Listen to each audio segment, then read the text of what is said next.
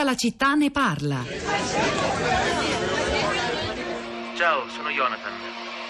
Sono in mezzo al nulla, qui non c'è campo. Lasciate un messaggio e prima o poi mi farò vivo. Lo voglio vedere. E chi, scusi? Jonathan. Mio figlio. Suo figlio si trova in una Simson, a guardia di una via di approvvigionamento. Otto secondi. Esigo che mi riportiate a casa mio figlio. Adesso.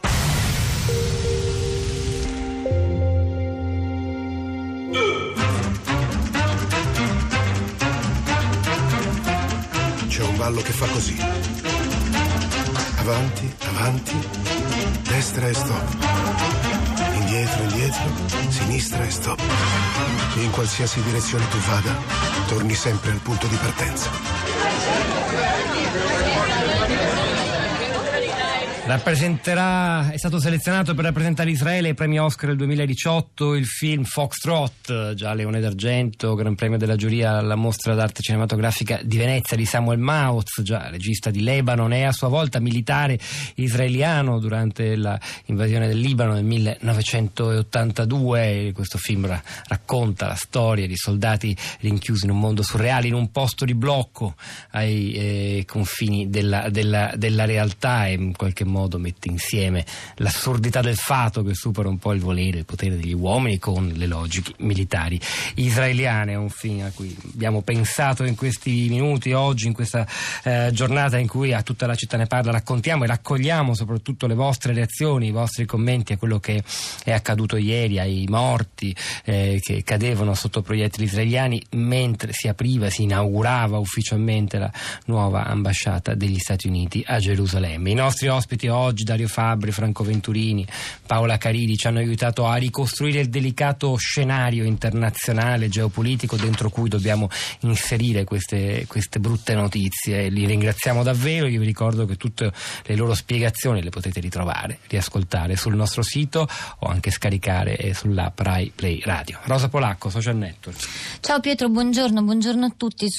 La prima cosa che vi segnalo dai social network stamattina non è un commento ma è una una, gallery, una galleria di immagini e di foto che pubblica il post. Eh, il titolo è La giornata di ieri a Gaza in fotografie. È molto interessante, sono tante queste immagini che sono arrivate dalle, da, da, diverse agenzie. C'è di, di, foto di fotografi, di reporter che si trovavano sul posto. Eh, ci sono anche le foto di un famoso reporter Spencer Platt. Eh, le trovate mh, in rete sul sito del post oppure sui profili social del giornale, insomma, vi invito a guardarle, sono interessanti, utili.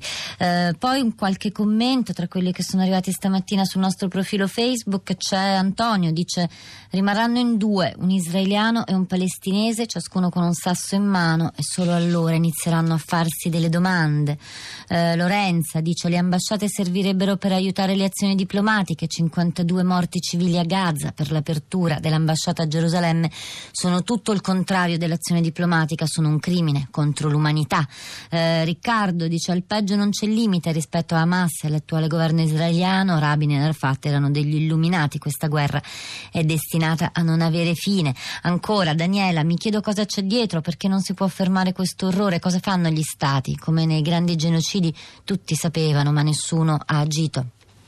Allora, Apriamo la nostra piazza, tre ascoltatori, la prima è Dora e ci parla da Milano. Buongiorno e benvenuta Dora. Eh, buongiorno, eh, proprio a proposito di gallerie di foto, eh, stamattina mh, mm, così molto eh, dispi- straziato da quello che sta succedendo ehm, eh, a Gerusalemme e alla striscia di Gaza, ho ripreso in mano un libro di Amos Elon e ho trovato dentro una foto mia con un amico e il grande sindaco Kollek, un sindaco di Gerusalemme ehm, amato non solo dai suoi concittadini eh, ebrei, ma anche amatissimo dalla popolazione ehm, palestinese mh, dell'allora eh, Gerusalemme Est.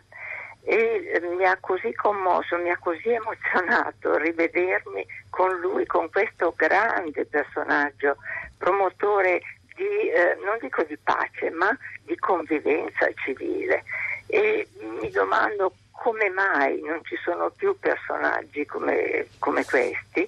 Perché tutto è demandato alle armi, a, mm, a, a un, un rinfocolare l'odio da una parte e dall'altra al punto da non potersi più parlare perché temo che eh, così stando le cose non ci sarà presto la possibilità davvero di un dialogo e di una ricomposizione di quello che sta succedendo. Questo è quanto. Grazie Dora di aver condiviso anche questo ricordo, insomma, una testimonianza personale. Da Milano ci spostiamo a Roma. Valeria, buongiorno, benvenuta. Buongiorno, grazie. Anche la mia riflessione veniva da due libri che ho letto recentemente, anzi tre per l'esattezza, mm, due di Susanna Bulawa, palestinese immigrata in America, e uno di Mahmoud Darwish, che viene considerato uno dei più grandi poeti, poeti palestinesi. Per rispondere alla domanda che si faceva lei, Pietro, prima, mh, mm, cioè perché i, i palestinesi vanno incontro alle pallottole? Io da quello che ho potuto capire da questi libri in maniera sconcertante è, mh, mm, è che i palestinesi è come se fossero stati alfabetizzati all'odio proprio dagli, dagli, israeliani ed è come se gli fosse rimasta quest'unica chiave per interpretare se stessi, la realtà e quello che gli accade. E da questi libri, soprattutto da Darwish, si capisce come il palestinese dice non mi, non mi faccio ammazzare, mi ammazzo io per dimostrarti che sono vivo. C'è un grandissimo paradosso. Un, un, un, qualcosa che a noi forse appare totalmente irrazionale, ma è il loro unico modo per spiegarsi la vita. E, ed è, e c'è anche una chiave di riducibilità in questo, cioè per loro non è concepibile andarsene, non è concepibile ricostruire qualcosa, perché per loro è un incubo, è una sorta di film horror che vivono da 70 anni. Grazie Valeria da Roma, grazie davvero. Andrea da Firenze, buongiorno. Sì, io sono un ebreo di Firenze sì. e appartengo a una rete che nasce in Israele per la pace e che si diffonde in tutti i paesi europei e anche negli Stati Uniti. Da qui è venuta fuori la diffusione di quella news eh, dell'indagine statistica fatta che l'80% degli eh, ebrei americani sarebbero contrari allo spostamento della capitale, della, dell'ambasciata, eh, quindi di fatto. È una cosa importante speranza per un futuro per arrivare alla pace. Grazie Andrea, ce l'ha spiegato. Eh, Rosa, ritorno a te.